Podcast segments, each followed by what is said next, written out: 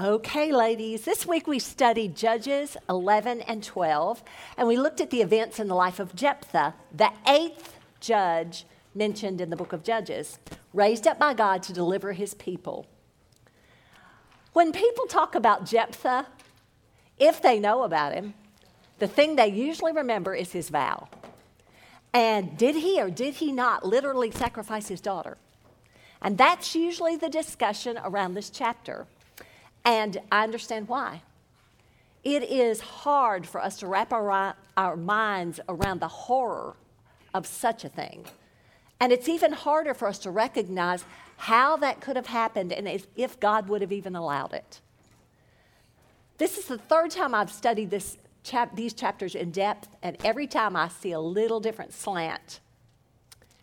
I am not 100% sure on what Jephthah did, and actually, truthfully, neither do any of commentaries, pastors, theologians, or any of us. We don't exactly, literally know. We can have opinion, opinions based upon what we see in God's Word, and most of those people actually um, take scriptures and validate their points and do it well so that it supports whichever view they hold. But ultimately, the issue is not how Jephthah fulfilled his vow. If we only focus on that, we miss the point or a point why God put this word in his scripture. 2 Timothy 3 15, 16 and 17 says, All scripture is God breathed and is profitable for teaching, for reproof, for correction, for training in righteousness, that the man of God may be complete, equipped for every good work, including this story of Jephthah.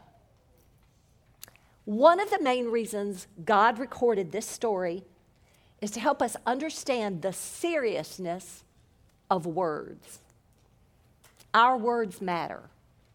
They can and often do impact others in important ways. Proverbs 18:21 says, "Death and life are in the power of the tongue, and those who love it will eat its fruit." And we see this literally played out in the life of Jephthah. So today, that's what we're going to talk about. The power of words as seen in the life of Jephthah, in our own words, and as expressed about God's words. Chapter 1 begins with the story of Jephthah, the illegitimate son of a prostitute, and Gilead, the leader of one of the tribes of Israel. Jephthah was cast out, rejected by his family to live in a faraway city where he was surrounded by worthless people who followed him. After a time, some Ammonites came to wage war on Gilead, and his half brothers were ill prepared. So they came to beg him to fight for them. Jephthah questions their motives and calls them to examine themselves and their commitment. He asks them to follow him, to do what he says, and he'll be their leader. Jephthah's words are powerful with the promise of life. Chapter 11, verse 11, Jephthah says, it tells us that Jephthah went with the elders of Gilead, and the people made him head and leader over them. And Jephthah spoke all his words before the Lord at Mizpah. Jephthah realized that people tend to be fickle with their words, and so he called them to make this commitment before the Lord at Mizpah. Um, there's an implication that Jephthah viewed Mizpah as the place where God's presence was. I don't know if the Ark of the Covenant was there at that time, but certainly Jephthah thought it was God's presence dwelt there. And so he wanted people to say their words there so that God really heard them. Then in 11, 12 through 27, Jephthah attempts to reason with the Ammonite king. His words remind the king of how Israel had responded to Edom and to Moab, how they respected the borders of those countries and they, when they did not want Israel to pass through them. But when Sihon king of the Amorites, went to war with Israel.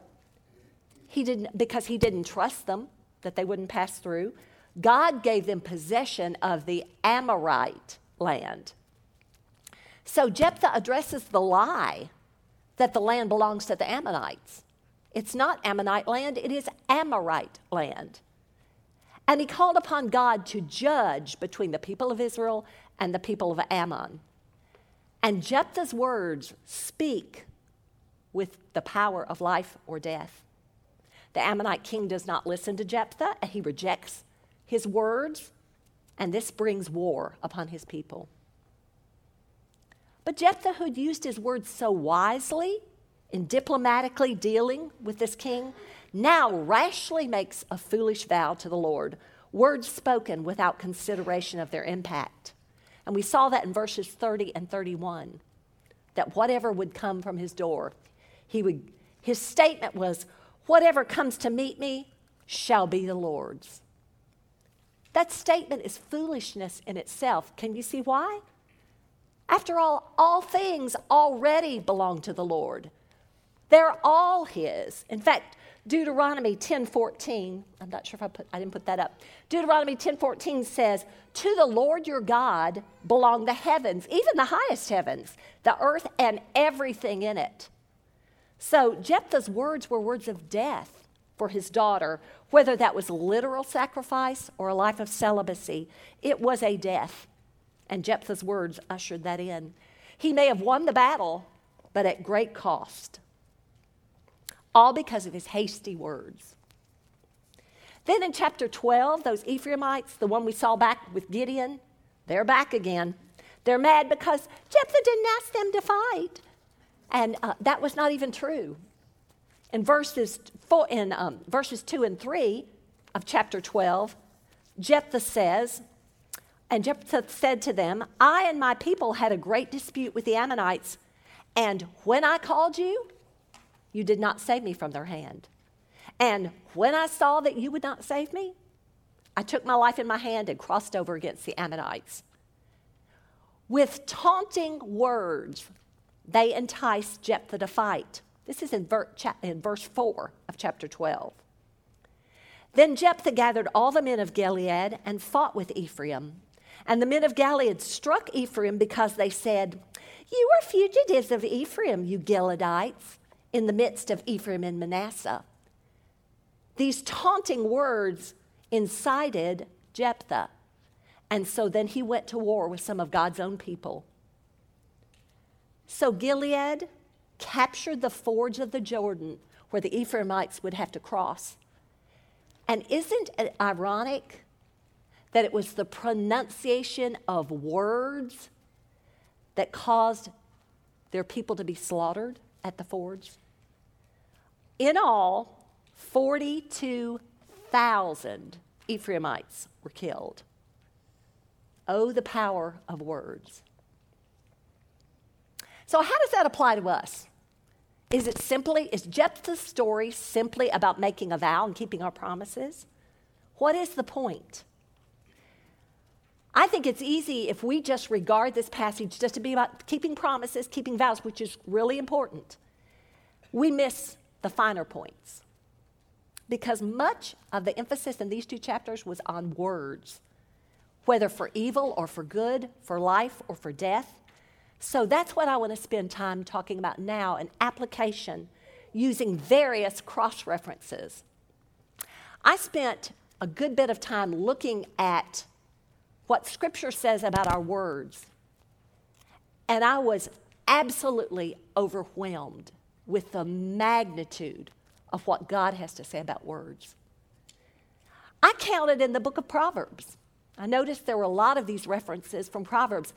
In Proverbs alone, direct, literal statements and commands about our words, 145 times in Proverbs alone. That doesn't count James, it doesn't count what's sprinkled through the epistles, it's not anything of the Old Testament, just in Proverbs. Certainly, the Lord has concern for what comes from our mouths. So we need to remember that whatever we say is always before the Lord. See, Jephthah thought he had to have people in the right place so God would hear the words. Y'all, all of our words are always before the Lord. Psalm 139 4 says, even before a word is on my tongue, behold, O Lord, you know it altogether. God knows the words we're about to speak before we say it. Our words are always before the Lord. He hears it all, He knows it all. None of our words escape Him. But it's not simply that words themselves kill or bring life. Scripture tells us that words are a window to what's in our heart. Matthew 15, 18 says, But what comes from the mouth proceeds from the heart, and this defiles a person. What defiles a person? Words? No, it's what's in the heart that comes out. This is what defiles us. What's in the heart that's evidenced in our words. All right, so you might be thinking, well, if my heart's wicked, those, thought, those words just, came, just came out. I can't help it. I can't help what I say. I've got this wicked things in my heart. And are we allowed to use that excuse to excuse ourselves? No way. There are bukus of verses that talk about how we need to discipline our lips, to take control of our tongues by the Spirit's power. James 1:26 reminds us if anybody thinks he's religious and doesn't bridle his tongue but deceives his heart, that man's religion is worthless. So the words that do flow from our mouth do reveal what's within. But we have a responsibility to bridle our tongues by the enabling power of the Holy Spirit. Ephesians 4 29 30 says, Let no unwholesome word proceed from your mouth but only such a word as is good for edification according to the need of the moment, so that it may give grace to those who hear. And do not grieve the Holy Spirit, by whom you were sealed for the day of redemption. We are commanded to filter our words so that we don't grieve the Holy Spirit. Like Jephthah, our words can bring life or death. Colossians 4 6 says, Let your speech always be with grace, seasoned as it were with salt so you may know how you're supposed to respond to every person. So, recognizing that God has called me to bridle my tongue, to filter my words, to consider how I respond to others, there are some questions I should ask myself. Are my words gracious when I appeal to others to honor God? Proverbs 16:23 says, "The heart of the wise makes their mouth prudent, and their lips promote instruction." Do I speak rashly, like Jephthah did? The heart of the righteous studies how to answer, but the mouth of the wicked pours forth evil. Do I respond appropriately to wrath? Like when Jephthah was, the Ephraimites came to him. A soft answer turns away wrath, but a harsh word stirs up anger. Proverbs 15 tells us. Do I ignore insults? Fools show their ignorance at once, but the prudent overlook an insult. And Proverbs 17, 27 and 28. Even a fool, when he holds his peace, is considered wise. When he closes his lips, he's esteemed a man of understanding. Am I quarrelsome? Proverbs 23 tells us it's our, to our honor to avoid strife, but a fool is quick to quarrel. Am I quick to become angry? Proverbs 14 29 says, Whoever is slow to anger has great understanding, but he who has a hasty temper exalts folly. Do I talk too much? I didn't like this one. When words are many, transgression is not lacking. But whoever restrains his lips is prudent. Do I gossip? Proverbs 20:19 says a gossip betrays a confidence. So avoid anyone who talks too much. And while we're at it, am I careful with what I say even in private? Luke 12:3 says, "Therefore what you've said in the dark shall be heard in the light, and what you've whispered in private rooms shall be proclaimed on the housetops." It's amazing how those private conversations somehow seep out leak out. Oh, the power of our words. Jephthah's words were, were used for both good and evil. We must examine our words, bridle them, filter them so that God can use them for good and not evil. But far more important than our words or any man's words, what does God say about His word? God is not like us. All His words are righteous and true. Every word of God is true. He's a shield to those who take refuge in Him. His words have purpose and fulfill his plans. Isaiah 55 11. So shall my word be, which goes forth from my word. It shall not return to me empty without accomplishing what I desire and without succeeding in the matter for which I sent it. God's word has purpose and accomplishes his goals. Jephthah, a mighty warrior, appealed to the Gileadites, the Gileadites, to examine their commitment and follow him. Our mighty warrior calls us to examine ourselves and our commitment. He calls us to follow him. James 1:21 Therefore put away all filthiness and rampant wickedness and receive with meekness the implanted word which is able to save your souls. Our mighty warrior calls us to obey his commands, to do what he says. Joshua 1 8. This book of the law shall not depart from your mouth, but you shall meditate on it day and night, so you may be careful to do all that is in according to all that's written in it. For then you will make your way prosperous, and then you will have good success. God's word leads us. Psalm 119, 105 Your word is a lamp to my feet and a light to my path. Jephthah reasoned with the Ammonite king, warning him of judgment to come. God, the righteous, holy judge, reminds us that he's the one who will judge between his own people and the enemies of God. The one who rejects me and does not receive my words has a judge. The word that I have spoken will judge him on that last day. It is His Word that judges what's in our hearts. For the Word of God is living and active, sharper than any two edged sword, piercing to the division of soul and spirit, of joints and marrow, and discerns the thoughts and intents of the heart. God's Word holds all power of life and death. 1 Corinthians 1:18 For the word of the cross is folly to those who are perishing. But to those of us who are being saved, it is the power of God. Oh, the power of God's word. Hebrews 1 2 tells us that in these last days, God has spoken to us by his Son, in his Son, who he called the Word. Are we listening? He holds life and death by the power of his Word. So today, if we hear his words, if we hear his voice, do not harden your hearts. Let's pray. Lord, your word is truth. Where, where else could we go? You hold it all, Lord. You know all things, and you know the plans that you have. Lord, you know the way that you have called us to live. You know the works you are accomplishing.